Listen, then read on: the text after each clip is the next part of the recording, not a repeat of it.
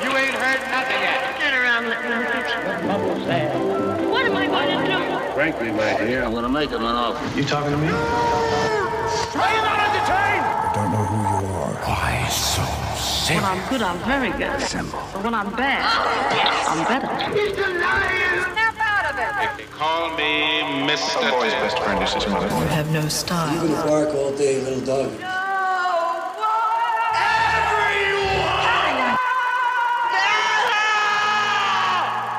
Fasten your seatbelts. It's going to be a bumpy night.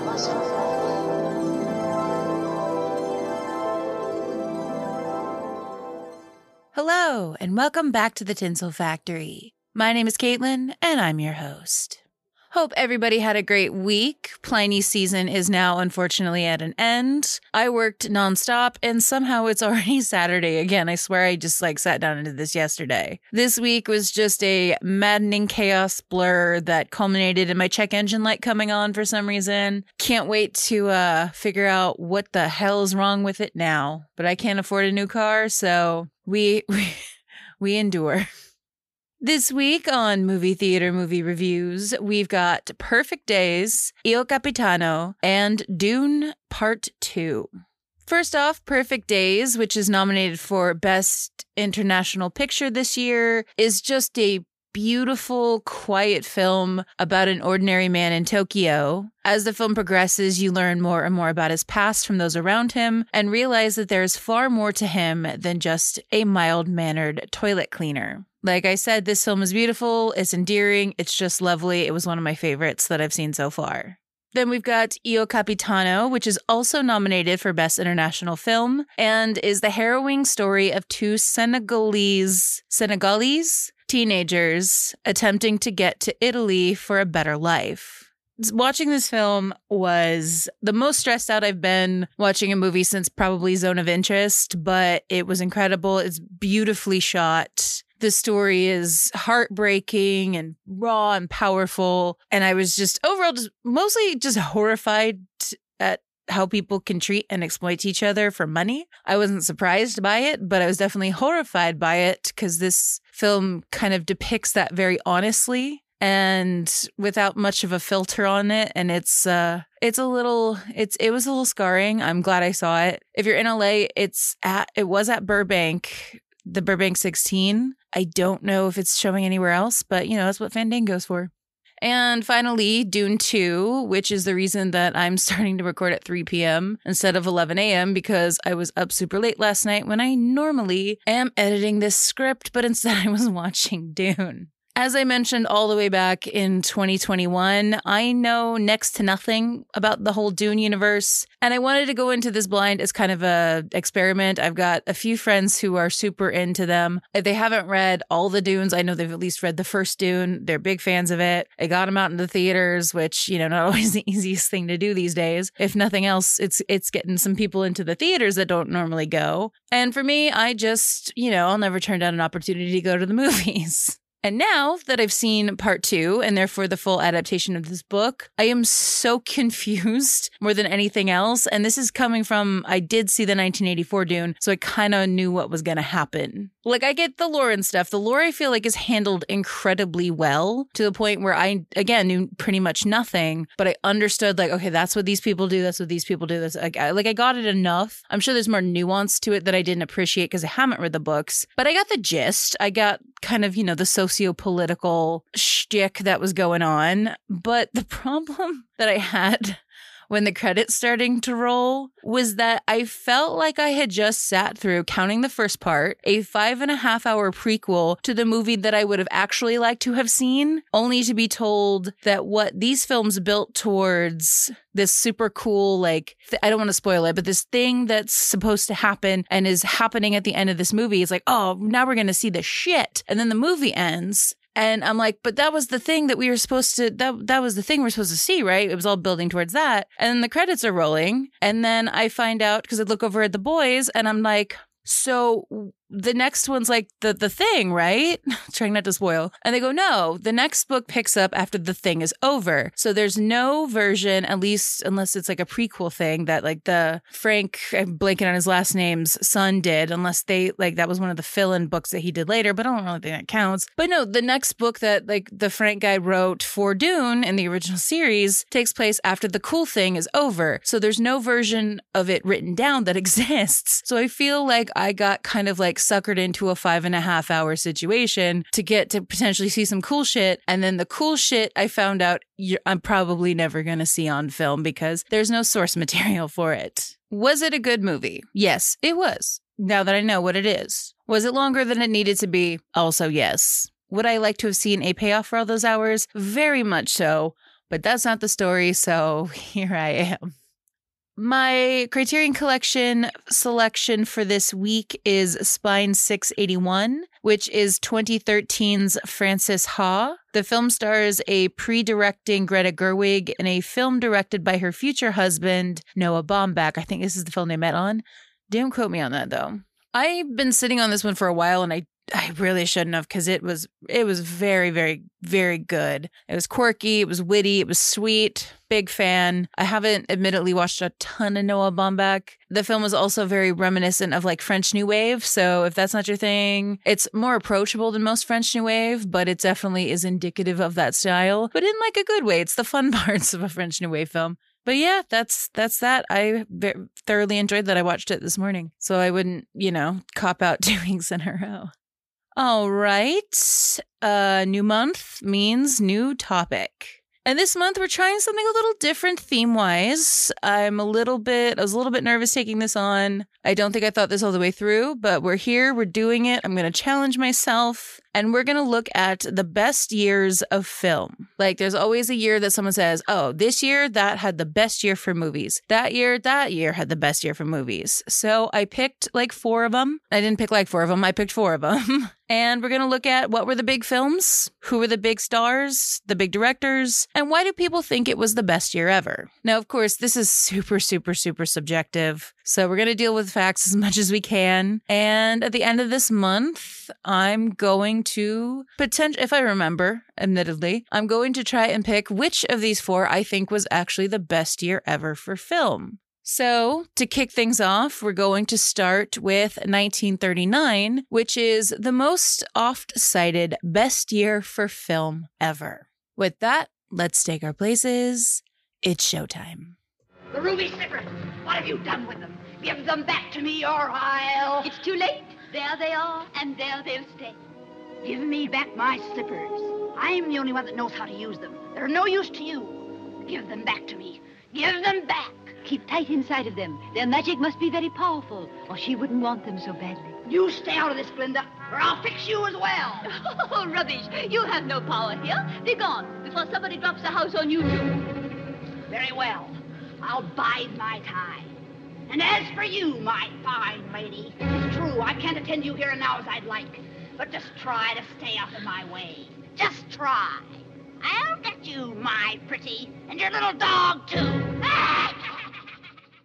All right. So there's no roadmap for this one. So I just kind of went with what feels right, and it'll probably change by the time this month is over. So let's start off by looking at the year that preceded the best year ever 1938. Adolf Hitler was starting his full dictatorship thing of Germany, which would start with him taking direct control of the country's military, building the first concentration camps, voiding all Jewish people's passports, and by December of that year, he was named Times Man of the Year as the threat of another world war felt imminent. The second Sino Japanese War was raging, as had the Spanish Civil War, so the 30s were just sounding like a blast.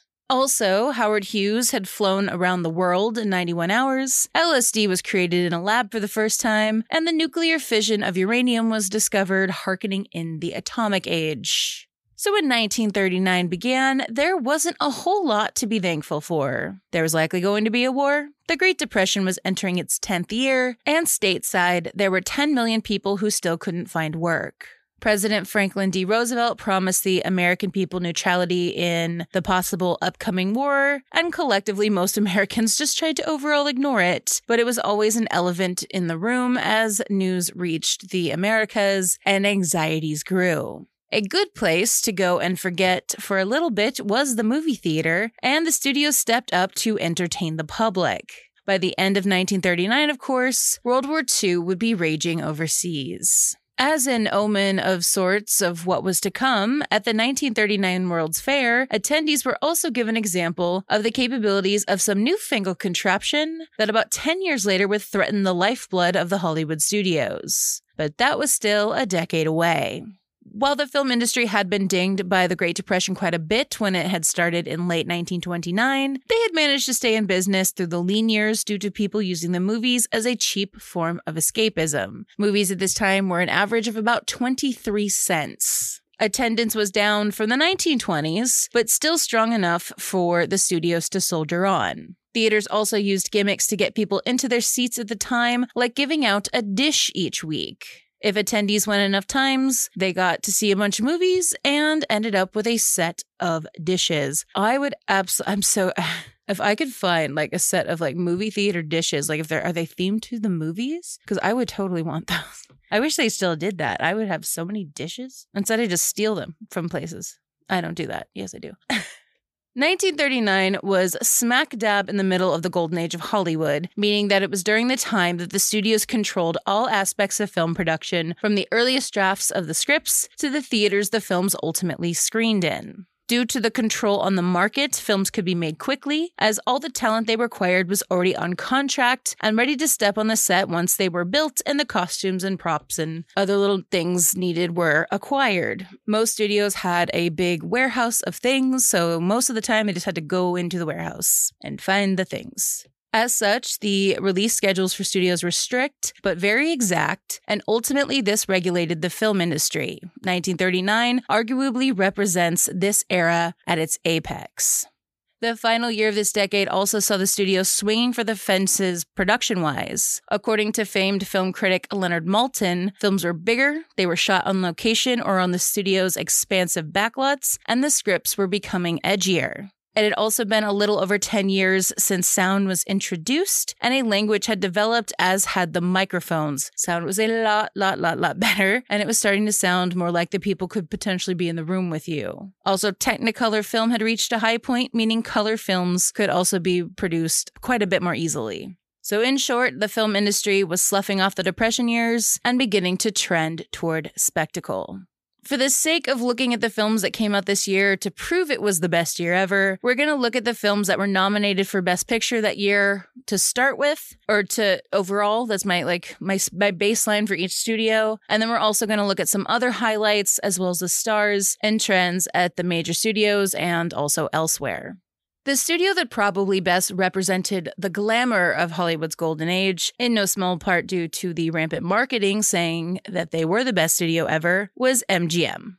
But between them claiming to have the brightest stars in the Hollywood sky, which was pretty accurate at this time to be fair, MGM studio head Louis B. Mayer had a pretty good sense as to what American people wanted as a whole in terms of their entertainment. MGM was also the studio that most eagerly snapped up content like novels and plays on which to base their films. And as it is now, so it was back then, people like to go see stories they already kind of know. And back then, it was really paying off for MGM. Three of the 10 films nominated for Best Picture in 1939 belonged to MGM. This included the film Ninotchka, which starred Greta Garbo. The film was famously marketed as the film in which audiences would see Garbo actually laugh and also hear her. Because remember, she was a silent star first. Ninotchka was a satire on communism directed by Ernst Lubitsch and was also arguably Garbo's last good film. She had been a just absolute apex movie star during the silent era, but wasn't aging with the film industry. Her voice was not helping. She had an accent. That was considered a bad thing back then. And in fact, she'd only make one film after this.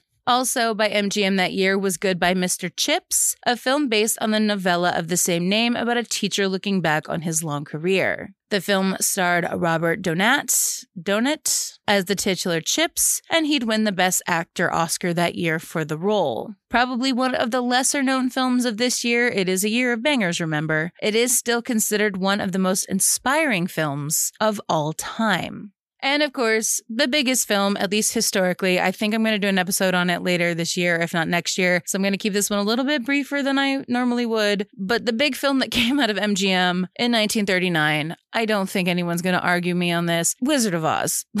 It's it's Wizard of Oz. The film made an international star out of Judy Garland, kicking off her movie star career in the process. She and um, Mickey Rooney became a duo. She had already been in their studio for a few years, this was the thing that like kicked her up to his level. They had them starring in, in films together. Like this was the thing that like really really did it for Judy Garland to this day, it's a staple of cinema. And at least when I was growing up, admittedly, that was a minute ago, it was hard to find someone that hasn't seen The Wizard of Oz. The film was also directed by Victor Fleming, who would direct arguably the biggest film of the year and potentially of all time, but we'll get to that a little bit later. Wizard of Oz would also end up down the line being a major player in normalizing old movies playing on television. MGM also flexed their Pantheon muscles this year when they released the film The Women, which was one of the first films to feature a cast of only women. Very few studios at this time would have had the talent in their roster to be able to assemble that many women who could actually act opposite each other. And MGM, luckily for them, was one of them.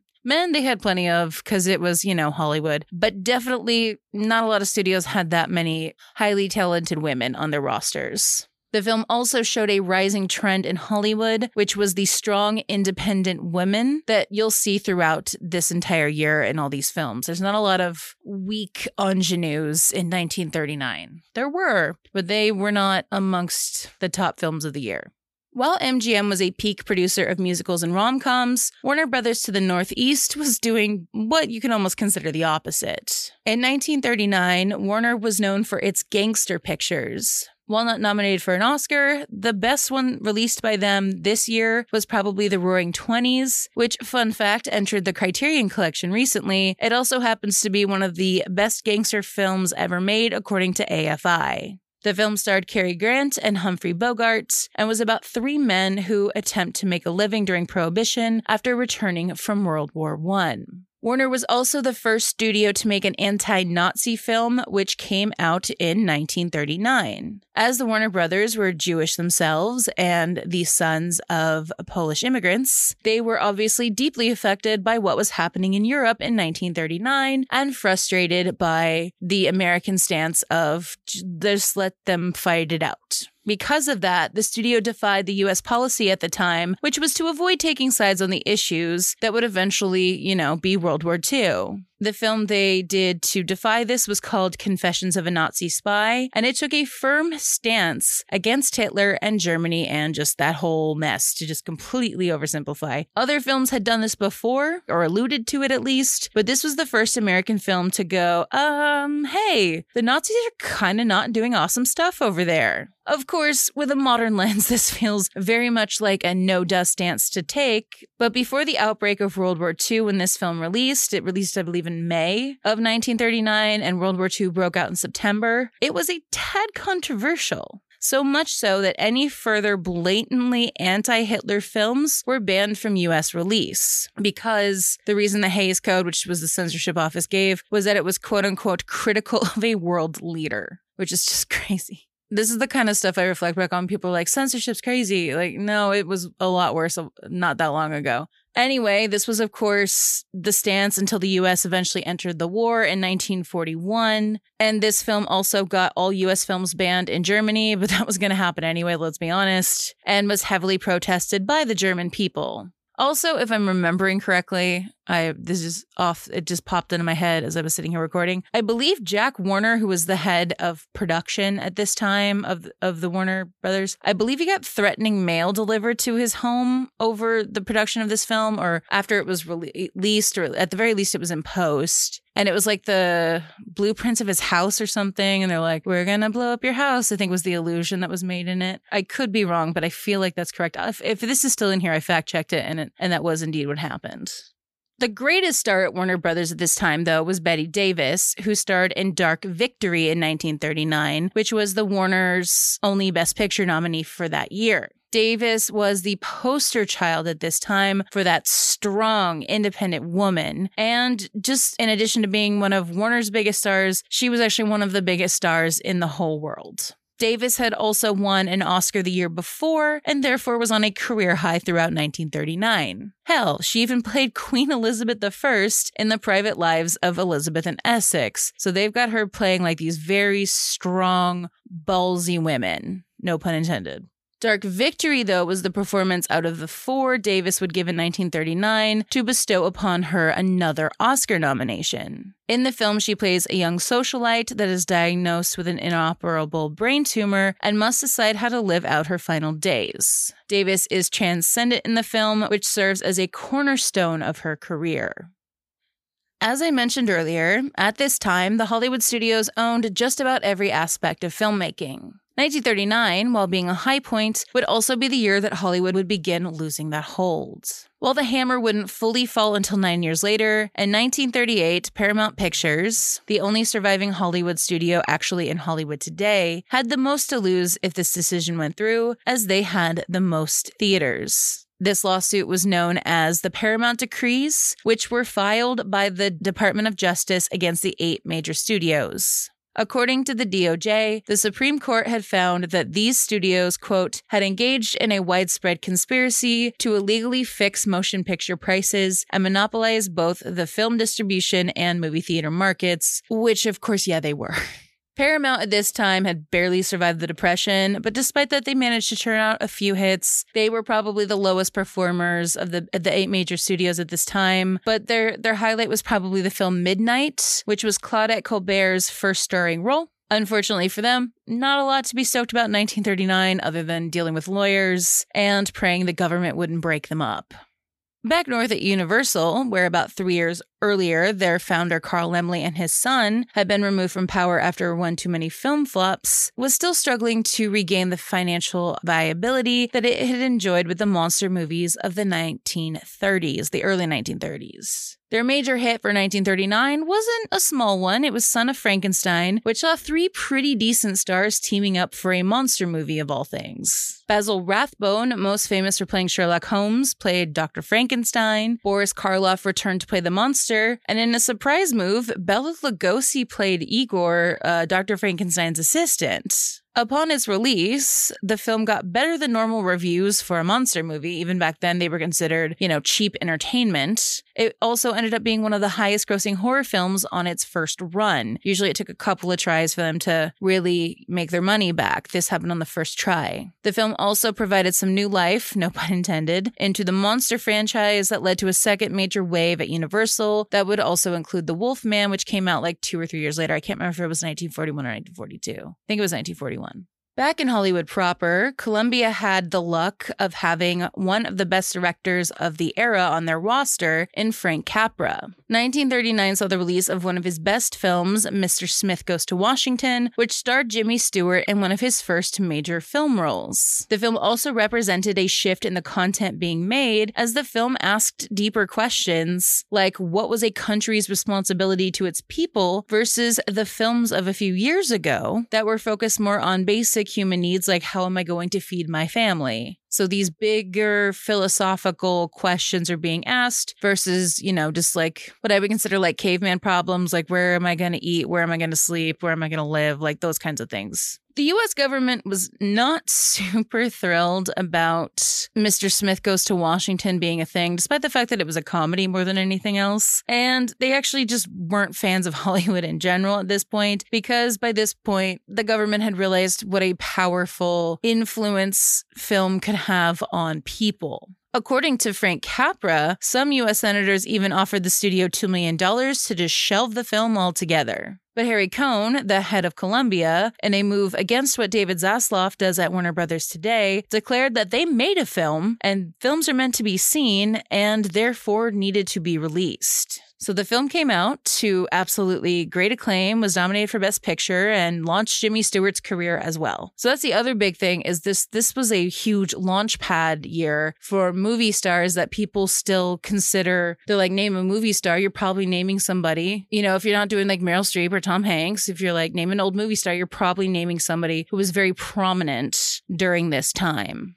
Just a few blocks away from Columbia was RKO, who had one of their rare successful years in 1939. If you remember all the way back, I think it was like my fifth or sixth episode ever, we talked about RKO. RKO had a rough ride for the most part. But RKO got a Best Picture film that year with the romantic drama Love Affair. The film famously features a lover's rendezvous at the top of the Empire State Building, but one of them is injured along the way and they lose each other for a time because cell phones didn't exist. The film was revolutionary in its day as it featured adultery as a major focal point during those heavily censored years of film, and some critics believed that the film actually glorified the act instead of treating it as the selfish trashy, shitty thing that it is. Not to let my real life opinion slip in too much.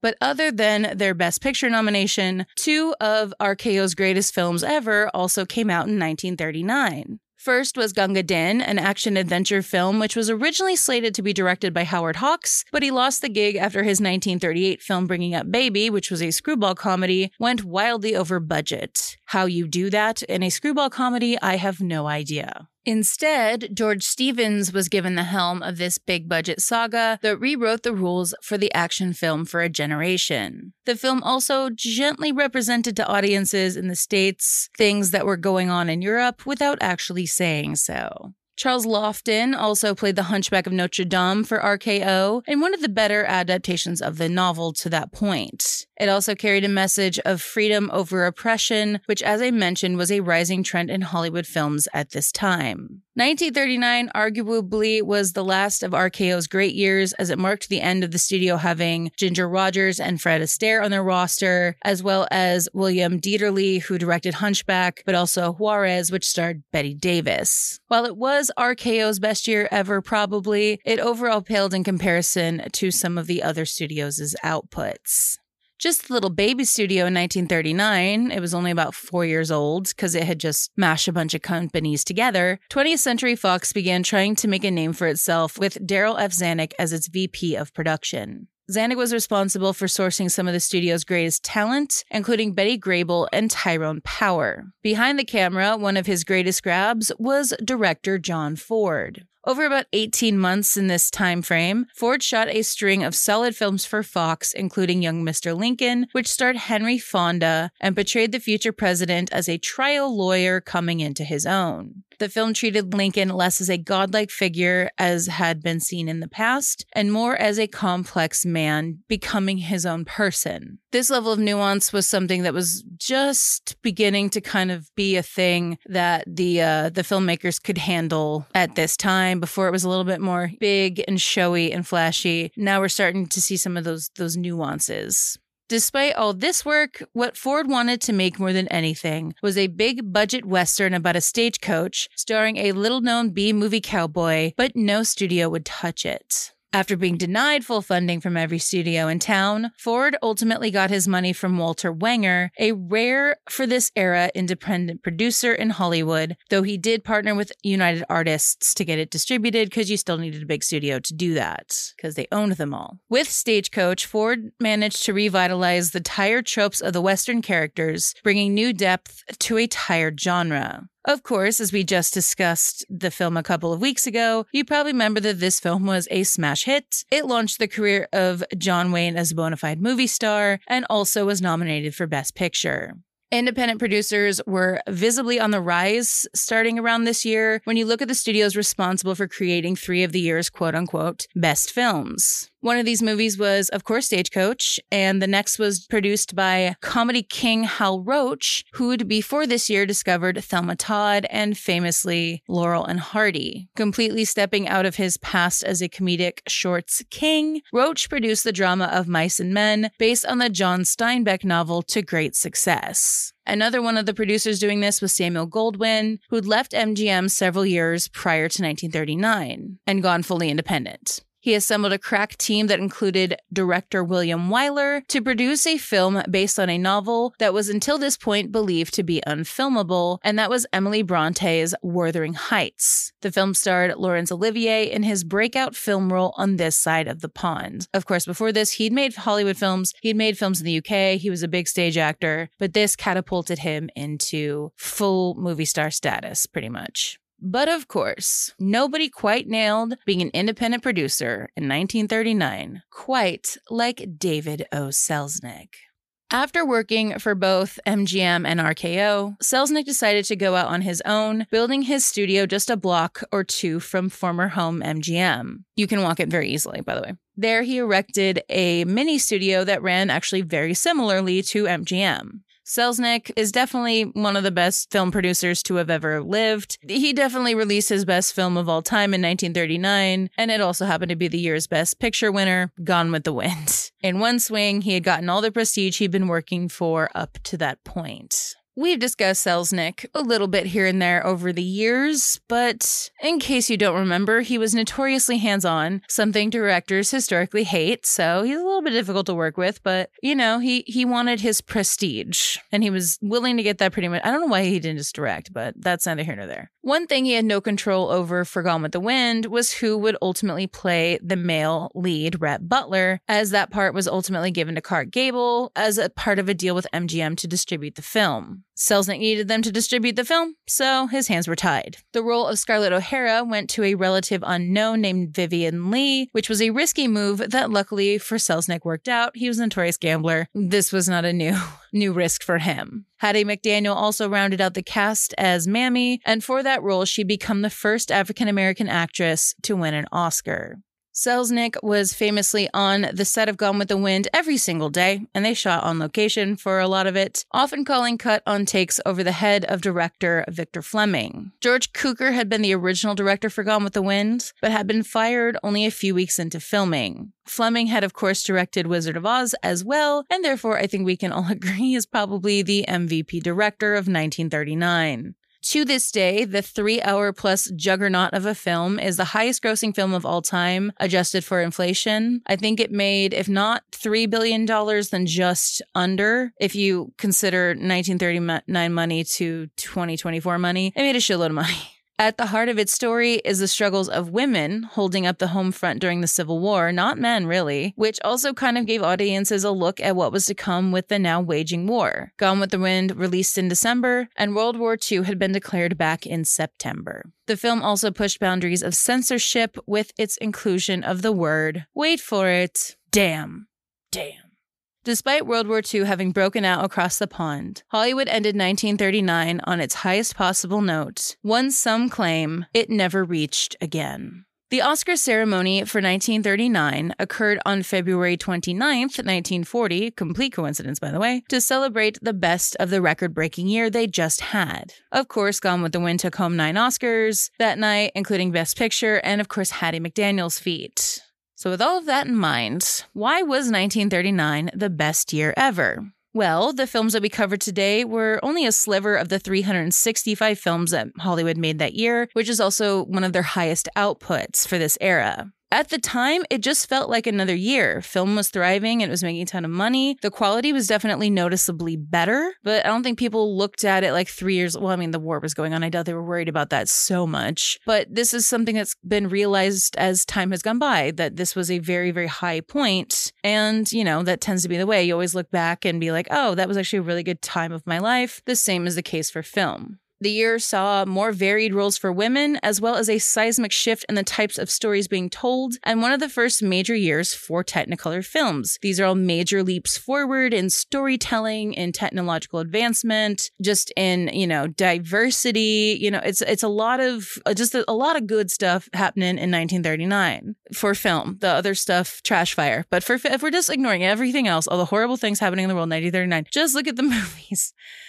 just this very narrow sliver of the world that I look at every week. It was a pretty good year. It was just a culmination of advanced sound, color, and just peak studio output. It was probably the last high point of Hollywood's golden age, but what a way to go out. This year was also quote unquote the best because it was one of the last before the world at large suffered major generational trauma in the form of World War II. The US would ultimately enter the war in very late 1941, and several major Hollywood talents left Tinseltown to fight in the war. This loss of talent would also affect the output of the industry, and they were also making a lot more propaganda films, they were helping the US government, and just as a result, priorities are elsewhere. Quality is going to decline. And that's not necessarily a bad thing. Film, as much as it pains me to say it, isn't everything. At the end of the day, it's it's entertainment. We're making movies, we're not saving babies. After the war, the studios were also slammed with three major blows. In 1949, the studios were told that they had to separate from their theater chains, lessening the control they had on the market at large, which of course affected how much money they got. Then, this pesky thing called TV began appearing in households the world over, and suddenly people weren't leaving their homes to go to the movies, which affected how much money they were making. And just a few years after that, Congress would start rooting through Hollywood, looking for supposed communists, in a move that would destroy the quality of content on cinema for a decade. So 1939, if anything else, represents this perfect year before a lot of things went to shit for at least a decade or so, creatively speaking. But that was all in the future. At the time, it was 1939, and it was the best year ever. God is my God is my witness, they're not going to lick me. I'm going to live through this, and when it's all over, I'll never be hungry again. No, nor any of my folk. If I have to lie, steal, cheat, or kill, as God is my witness, I'll never be hungry again. And that's going to do it for this week. If there's anything you'd like me to cover in the future, please reach out on social media, where I also post photos for each episode. At Tinsel Factory Pod on Instagram, on Facebook at The Tinsel Factory, or you can always email me at tinselfactorypod at gmail.com. I've got a Letterboxd account which features my watch list, film diary, and recommended viewing for this episode. You can check it out at the link in the show notes. I'm relying on word of mouth to get this podcast out there, so if you could please rate, review, and subscribe so that other people can find this podcast, that would be a huge help. In order to keep making the podcast, I've also set up a support page, the link of which you can find in the show notes. If you'd like to help out in any way, I'd very much appreciate it. I've also got the Buy Me a Coffee, where you buy me a coffee. I had my in-house cold brew again today, though I did have to run to Whole Foods. I decided to be weird and go to Whole Foods for some reason. I thought there'd be cooler, like iced coffee there. There wasn't. Uh, pretty much the same old stuff or something that costs $15. And I'm not paying $15 for a jug of cold brew. I will pay $5 for a jug of cold brew. That will last me two weeks. I've also got merch. Check it out at the link in the show notes. Next week, it was the best year ever 1962. Thanks again for listening. And until next time, that's a wrap.